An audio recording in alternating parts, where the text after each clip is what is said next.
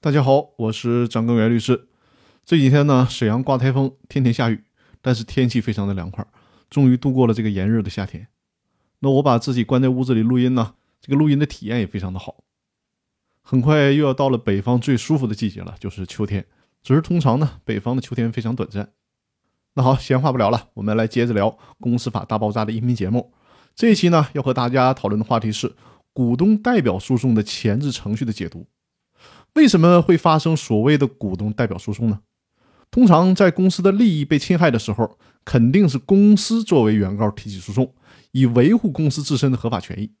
我们学习了这么长时间的公司法，应该知道，公司它只是一个虚拟的制度，行使公司的权利要具体的落实到人的身上才行。当公司的权益被侵害的时候，就应该有相应的负责人站出来，以公司的名义提起诉讼，维护公司的合法权益。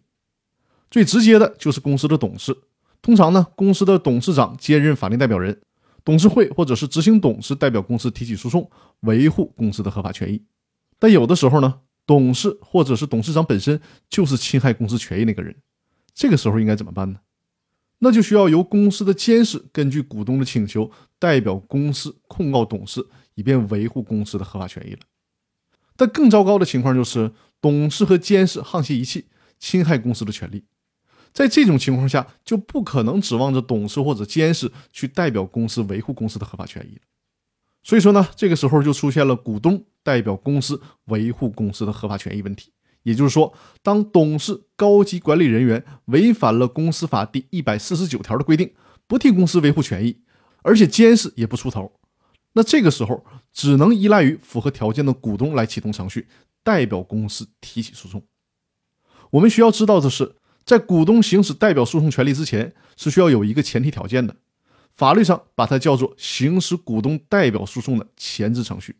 这个前置程序就是指董事长、董事、监事会或者监事这些人到底能不能代表公司维护公司的合法权益。如果能的话，就不用股东代表公司做这件事了。但是如果不能，这个时候股东就可以行使代表公司提起诉讼的权利了。那好，我们这一期的音频分享到这里。更多内容，下期继续。谢谢大家。